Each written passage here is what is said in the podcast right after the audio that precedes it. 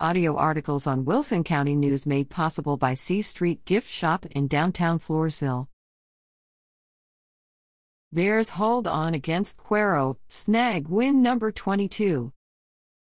A late Brayden Zepka free throw January 5 helped the Bears remain undefeated by holding off the Cuero Gobblers, 44 43, at home. This victory gave La Vernia 22 0 season record, an extraordinary accomplishment for the Bears, who also are 3 0 in district play. The game was a showcase of an unbeaten team being able to win a close game in a season where they have been defeating most of their competition with ease. It's always a nail biter with these guys, La Vernia head boys basketball coach John Ince said.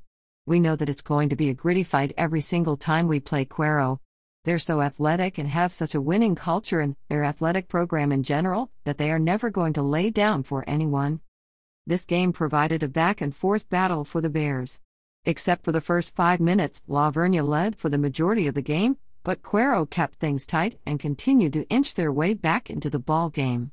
However, the Bears continued to keep themselves ahead through most of the second quarter due to the outstanding play from guard Zepka, forward Von Harris, and guard Cal Cardenas. Zepka led his team in points, scoring seven goals from the field and going 4 for 6 at the free throw line. He led the Bears with 18 points generated from the field. Cardenas and Harris followed suit, both accumulating three two point field goals for themselves. The Gobblers didn't bow down from being down by five at the half. They continually chipped away at the point differential in the second half by knocking down three three point shots from Gobblers Dalen Gibbs and Walker Dietz.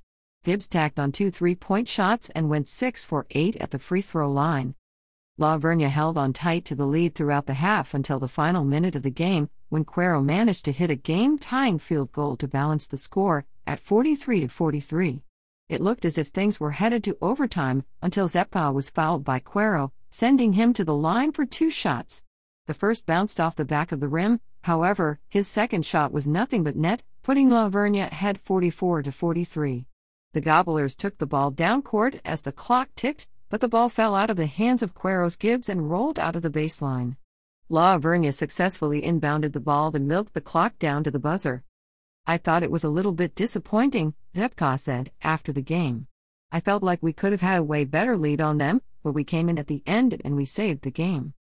It shows our aggressiveness and how we can win clutch games like this. Other scorers for La Vernia were Cardenas 7, Harris 6, Cash Casas 3, Ryder Shrum 3, Wyatt Watley 2, Walker Brandon 2, Grant Kinzel 2. La Vernia is now 3 0 in district play. The last time La Vernia had a close game was December 5 against Burbank, when La Vernia edged the Bulldogs 58 57.